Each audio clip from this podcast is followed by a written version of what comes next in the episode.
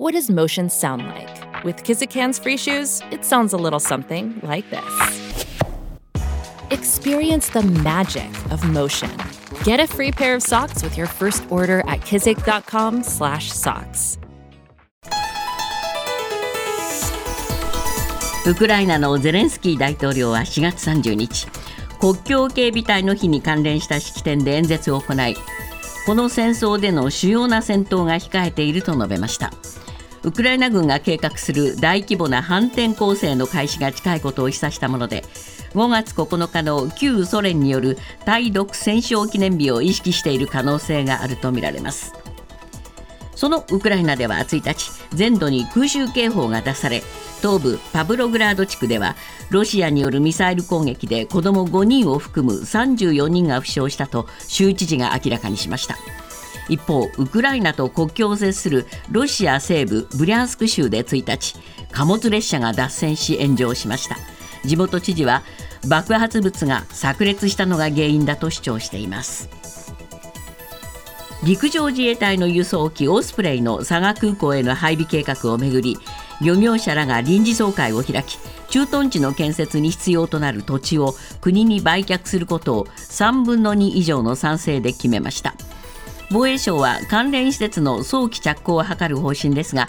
配備に反対する一部の地権者は売却には全員の同意が必要で協議会に土地を売却する権限はないとして法的措置も検討しています。アメリカ政府高官は1日今月19日に開幕する G7 広島サミットに合わせて日本、アメリカ、韓国3カ国の首脳会談を開くと明らかにしました。日米韓首脳会談の開催は去年11月以来です。一方岸田総理は広島サミットを前に今月7日8日に就任後初めて韓国を訪れユン大統領と会談する方針です。アメリカ・カリフォルニア州が地盤の中堅銀行ファースト・リパブリック・バンクが1日経営破綻し FDIC 連邦預金保険公社が管理下に置いたと発表しました。金融大手の JP モルガン・チェイスが大部分の資産を買収して全ての預金を引き継ぐということです。アメリカの銀行の経営破綻は3月以降シリコンバレーバンクシグネチャーバンクに続いて3校目で資産規模ではリーマンショック後最大の銀行破綻となりました。沖縄県宮古島の周辺で陸上自衛隊のヘリコプターが消息を絶った事故で防衛省は昨日新たに隊員とみられる1人を海中から引き上げ死亡を確認したと発表しました。ヘリには隊員10人が乗っていましたがこれで6人の死亡が確認されたことになります。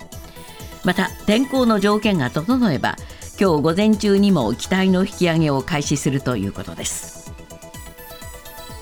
今朝のニューヨーク株式市場ダウ平均は46ドル46セント安の3万4051ドル70セント。ナスダックは13.98ポイント下落し1万2212.60ポイントで取引を終えました。為替は現在ドル円が1ドル137円48銭。ユーロ円は1ユーロ150円91銭で推移しています。続いてスポーツです。卓球女子で2012年のロンドンオリンピックから3大会連続メダルを獲得した石川佳純選手が昨日現役引退を発表しました。現在30歳の石川選手は自身のインスタグラムで今自分の中ではやりきったという思いが強く引退を決意したと綴っています。またフィギュアスケートアイスダンスの村本哉中選手と高橋大輔選手のカナダイペアも昨日現役を引退することを発表しました。37歳の高橋選手は今シーズンをもって競技生活から引退することを決断したと報告。30歳の村本選手も2人でいろいろ話し合って決めたと説明しました。ニュースズームアップ。陸上自衛隊の輸送機オスプレイを佐賀空港に配備する計画をめぐり地権者で作る協議会は昨日駐屯地の建設に必要となる土地の売却を3分の2の賛成で決定しました。ニュースズームアップ。佐賀のオスプレイ配備地権者はなぜ賛成に回ったのか、えー、今日のコメンテーター酒井光一郎さんです。えー、ずいぶん前から議論されていた話ですけれども、ええ。改めて、えー、酒井さん、なぜ佐賀なのだ？という話ですね。そうなんですよね。えまああのもともとは9年前、まあ、2014年にですね、えこの佐賀空港、ほぼ隣接地ですけども、はい。まあ、西側に駐屯地を作って、新しく、えそこにオスプレイ17機をまあ配備するんだと。ー、え。ーいう計画を防衛省が持っていて、はあそれを佐賀県に打診しましたと。はい。でなぜなのかっていうと、これ、当然ですね、えあのー南西シフトなんですよね。あのー台湾の県もあるし、ええー尖閣諸島もあるし、ええ沖縄もあるしということからするとですね、こういう九州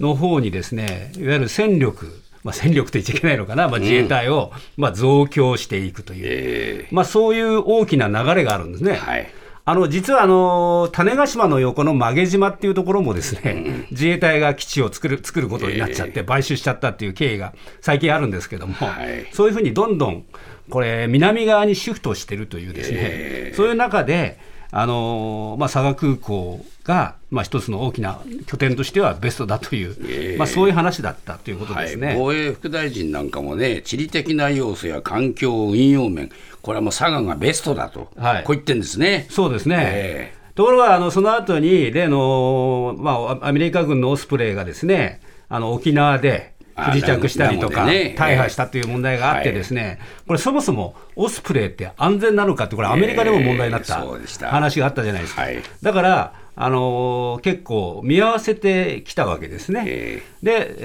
えーなその後、防衛省が安全性に問題はないと説明した上でですね、えまあ、これ、金に明かしてっていう話ですけども、配備後の20年間で、合わせてまあ100億円のまあ着陸料を出すという、まあ、そういう話があって、えまあ、まずに2018年に佐賀県の山口知事が受け入れを表明したと。で、あのー実はこの土地はですね、地元の漁民が、まあ、医師のそれぞれ、えー持ち分でですね、共有しているとこなんですよね。はいはいだから、あとは地元漁民の、おまあ、了解を得られるかどうかなんですが、海苔の栽培やってるわけですよね。海苔の栽培やってるのでえ、やはりこの駐屯地から排水が出て、え海苔のあの海苔のですね養殖に影響を受けるんじゃないかという話が、やっぱり心配事として出てるわけですね。はいはいこれは例のあの諫早湾のね、やっぱり海苔が不作になった。あ話なんかも、これ、反対派からすればですね、同じことになるんじゃないそかという、そうですね。まあ、そういう反対がまあ続いてきたんですけども、え潮目が変わったっていう話なんですね、これはね。はい。はいで変わったのは去年の11月。えこれそそもそもは佐賀県はですね地元漁協と空港自衛隊と共用しないという協定を結んでたんだけども、ええ。この協定を見直す必要があったわけですよ。で去年の11月にまあ、あの地元漁協がですね、ええ。まあ、苦渋の選択だけど、全一で、えー賛同したということでですね、これ農民が賛成したってことしちゃったということ漁民がね。漁民がね、えで、残されたものが今回の話なんですよ。はいで、防衛省にとって、今回、地権者に土地を売却してもらわなきゃいけない。なるほど。で、地権者が250人ぐらいいます。えで、その皆さんはさっき申し上げたように、海苔の漁業者だったり、も元海苔の、まあ、あー養殖されてる方とかがいるんだけども、え昨日の総会でですね、売却に賛成が184票。反対が49票で、えー3分の2以上が賛成に回って土地の売却が決まったという、そういう話なんですねなるほ。ど、なるほど。あ反対されてたんじゃないかなと思ったんですがね、そうじゃなくなったっていう話なんですやがっ、ぱりこれは相当巨額の金が動いてるわけですもんね。あの現実にですね、土地の買収土地の買収額がまあ増額されたんですね。はい。あの2021年に防衛省が示した値段というのがですね、1平方メートルあたり4350円だった。ところが今年3月にですね、1.4倍となる6031円に上積みしてるっていう、そういう話がまず一つある。あまあ、1.5倍ぐらいになっちゃうわけですもん1.5ね。倍。でそれ以外に、実はあのしいわゆる漁協の春節とかを国がやってくれるっていう話もあるので、あとそれから隊員の人たちが来ると、子どもたちが通って、ですね活気が出るとかですね、まあ、いいことの話の方がこう中心になってきているっていう、そういう中で、あーまあ業民の方としても、まあ、こう受け入れたという話なんですが、まあ、一方で反対派もまだ一定数いますよね。これ、反対の人たちはですね、えーやっぱりこの農地なんかがコンクリートで固められて、まあ、排水が流れ込むとか、まあ、やっぱり状況は変わらないわけですね。はい。でと実はこの土地というのはですね、皆さんが持ち分で持っていて、どどこが誰の土地っていうのはないんですよ。で、それをまあ根拠に、まあ、反反対運動をす、えーしていきますし、場合によっては訴えるということも検討するんだと思いますよね、これね。だからそれが法的にどうなどうなのかっていうことについては、まだ、えー結論は出てないと思いますよね。まあしかし考えてみるとこういう大きな流れの中で、ええー人それぞれに、えー決断を迫るってことになるわけじゃないですか、はいこれはきついよね。あの自分たちの従来の生活が壊されていく、目の前に金ぶら下げられる、それから漁業をやりたくても、春節工事は国の金だから、できなくなる、そういう、まあ、脅しとは言わないけど、近いものにあると思いますよね。ね、周りをどんどんどんどん固められてって、ええ。お金で目の前にぶら下げられるっていうねこういう構図に選択を迫られる漁民の人たちのね、えーこのまさに苦渋の選択っていうけれども辛い思いっていうのは想像に難くないですね。だから賛成の人たちもそういう苦しい気持ちで賛成したんじゃないかと思いますよね。ニュースズームアップロシアによる侵攻が続く中ウクライナのゼレンスキー大統領は4月30日の演説でもうすぐ重要な戦いが始まると述べ大規模な反転攻勢が近いことを示唆しましたワグネルの創始者プリゴジン氏もウクライナの反攻が今月15日までには100%あると明言しています。ニュースズームアップ。反転攻勢間近。ウクライナとロシアそれぞれの戦略。えー酒井さん、攻防戦はこれ、ウクライナの、まあ、南東部、ここが中心になるんですね。そうですね、まあ、ロシアが南東部をまあ抑えている、ええ。でその下のクリミア半島も抑えている、ええ。そういう中で、えーウクライナが攻勢をかけるとすると、まあ、東に行くか、南に行くかってことになりますが、そうですね。まあ、今回の焦点は、やっぱり南部のですね、ええ。ーザポリージャ州、はい。これが攻防戦になるんじゃないかと言われているんですよね。まあこれはもともとウクライナだったけれども、ロシアが、えー抑えてると。抑えてるんですね。だから今、えーこれから攻防戦が始まるとなると、攻めるのはウクライナ、はいでここを守るのがロシアとといいうう逆の構造になるわけですね。本来ならば、ウクライナが守るっていう話なのかもと思うと、ロシアが守ると。そうなんですよね。えで、このザポリージャ州でも、もしですよ、えあーウクライナが反転攻勢が成功した場合にー、はいもともとロシアが併合していたクリミア半島を、えこのロシアがつつなぐ場所がなくなっちゃうということで、実はクリミア半島を維持するためにはもう海しかないんですよ。はい。だから、これ、ロシアとしてもクリミア半島の維持のためには、これ、奪回されると困るという、ええ。ーそこの、まあせえーせめぎ合いっていう話になーですから、ると思います。迎え撃つロシアは、ええ。1000キロのもうこう防衛線を張って、はい。塹壕を掘ってると、ええ。こういう状況になってるそうですね。そうですね、これはあのー1000キロを超える防衛線を築くっていうのは、これ、南部から東部にかけてですね、えすごい距離なんですけどもそうで、すね。さらにこのザロシアあのイギリス国防省なんかの情報によると、ですね、ええ。このザボリえーじあのザポリージャ州ではですね、これ、3層にわたってええ防衛陣地を構築してるっていう話が、あ情報が120キロぐらいそれがあるんですってね。出てるんですよね。で、さらにこの1000キロを維持するためには、え非常にこう、なんていうかね、粘度の高い兵員をですね、10万人ぐらいいるっていうわけですよ。はいだからそこそこをこう攻めていかなきゃいけないっていうあの難しさもウクライナの方にはあるということですよね。まあ、いよいよ決戦っていう感じがしますね。しますね。えで、ウクライナは、じゃあ、あの今、先制攻撃をかけていて、えロシアが実効を支配しているそのクリミア半島のね、ええ南端に、えーゼバストポリっていうのがあるんですけども、そこの石油備備蓄施設、ええそこをどうもドローンかなんかで攻撃したんですね。攻撃して、えー実際、ね燃やしている、つまり、えーロシア軍が使う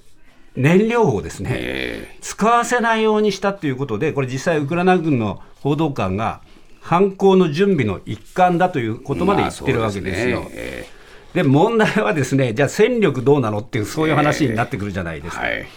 であの先ほど申し上げたように、えー、NATO 加盟国なんかがですね、えその主力戦車、ドイツ製の主力戦車、まあ、レオパルト2とかですね、そうそれから装甲車含めて1700車両。え以上の、まあ、あ戦闘車両を今、供与して、ええ。ー戦車なんかも到着しているので、え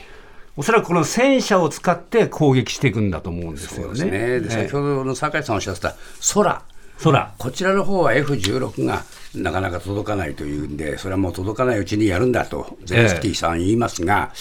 これ、よくよく調べてみると、戦戦闘機をですね、えー渡すっていうのもそう簡単じゃないみたいですね。そうですね、あのアメリカがし渋ってる面もあるんですけども、ええ。実際にじゃあ、アメリカが F16 戦闘機を、ええ。ーこれを渡そうとするとですね、かなりの数を渡さなきゃいけない、でその場合に、えー新しく生産すると3年から6年かかるって言うんですよ。え 既存の旧式を提供するだけでも1年半から2年かかるっていうから、それは間に合わんって話間に合わんという話も実はアメリカ側の計算にはあるんだろうなっていうことが分かりますよね、これね。ね。で、新しくこれ、それ提供するとなると、ものすごいお金かかるんですよね。ものすごいお金がかかってですね、え例えば最新式を提供する場合にですね、これ試算だと15兆円ぐらいかかる。旧式でもですね、日本円にすると2000億円から4000億円かかるって言うんですよ。それはアメリカ国民が許すのかっていうところもあるのでね、アメリカ国防省が渋ってるのもね、まあ分からんではないってことだと思いますよね。岸田政権が異次元の少子化対策の一環として打ち出す子どもファストトラックがゴールデンウィーク期間中国営の観光施設などに設けられています子連れの親からは歓迎の声が上がる一方子どもがいない人などからは不満の声も出ています。ニュースズームアップ。子どもファストトラックは異次元の少子化対策として有効なのか。なんか聞き慣れない言葉ですが、子供ファストトラック。子供とか子連れの方が優先して入れるレーンっていうのがある、レーンというか、まあ、場所があるんですね。はで例えば、国立科学博物館がゴールデンウィーク期間中の4月29日から5月7日まで、入り口を通常の一般客用と、それからあお子さん連れの方が入れる、まあ、優先レーンっていうのがあってですね、ええ。これを2つに、えー分けるわけですね。ええ。だからおおおお子さんを連れてるおおファミリーは、そっちの優先レーンから、まあ、すっと行ける可能性が高いという、そういう話なんですが、それがですね、今言った国立科学博物館だけじゃなくてえ、あと国立博物館、ええ日本科学未来館、ええーそれからあの日立海浜公園って言ってですね、ええこちらはですねネモフィラってあの青い綺麗なちっちゃなあの花がいっぱい咲く絨毯のように咲く場所があるんですが、ええそういうところなんかでも導入してるし、え新宿御苑がですね実は先行事例として、お花見の時期の3月末から4月上旬にかけて専用ゲートを設けた、という話があります。さらに言うと、こういういわゆるレジャー施設だけじゃなくて、え京都府はですねえ、2020年から運転免運転免許の更新センターとか、ええ。あのパスポートの事務所とか、えで去年なんかは郵便局とかですね、はあ。そういうところに妊婦さんとか、子連れの方を優先的に受け付ける窓口、これはレーンではないが、窓口をえ設けたって話なんですね。なるほど。だから今年はそれがさらに増えましたよって話なんだが、えそれを岸田首相とかですね、え政権の人が言い出してるっていうところが、この話なのにミソなんですよね。ええ。で岸田総理が3月の記者会見でですね、はい。欧米では公共の場に子育て世帯の専用レーンを設けてるから、私たちもね、こういうのをもっと優先的にやんなきゃいけないと、こういう話をおしてるわけですよね。ええ。ーさらにあの小倉子ども政策担当大臣が昨日あの国立科学博物館を視察してですね、え単に早く入れるだけじゃなくて、子連れの皆さんへの割引やベビーカーを設けるスペースの設置、えーファミリーフレンドリーなそういう取り組みをしてえー広めていきたいっていうふうにこう言って言ってるんですが、あなんかね、これ、急に政治家が出てくるとね、嫌な気分になりますよね。そうですね。何なんでしょうね。僕もね、一昨日かな、あの孫を連れて行ったんですけど、途中でトイレだとかね、はい。あのファストトラックは欲しいですよ。だけど、え政治家に言われたくないって感じはちょっとするな。これが異次元ですかっていう気もしないでもない。そうよ。これ異次元の少子化対策の一環なんですか？うんまあおそらくそうなんでしょうね。そうなんでしょうね、でもいじ皆さんの声を聞くとですね、そういうことじゃなくて、ファーストトラックより児童手当の所得制限撤廃を早くしてくれとかですね、当たり前じゃないですか、ね。えーそれからじゃあ、あのー高齢者はどうするんだとかいう話もあるし、そうね。政府が言うことじゃないだろうって気がしますけどね。政府が言い出すと何かこの政策になってきて、ええでそのやってるところがみんな国の完成、えー子ども優先策みたいになってくるわけですね。そうですよあんまりこの気持ちが良くないんですよね。気持ちが良くなんでしょうね。気持ちが良くないですよ、それだって。国の指導を受けてですね、いやいややってるような雰囲気があるじゃないですか、そしたら。まあもちろんね。いやいやかどうかわからんけども、うん。お子さんのいない方からすればね、いやなんで優先されるのって気持ちもあるかもしれないけど、これ、政府が言ってるって言ったら、もっと嫌でしょうね、きっとね。そ。こですね。あなたの平成間違ってます。平成のすべてを目撃したと自称する町浦ピンクが真相を激白。僕もモーニング娘。のメンバーとしてデビューする予定やったんですよ。TBS ポッドキャスト「巨子平成」毎週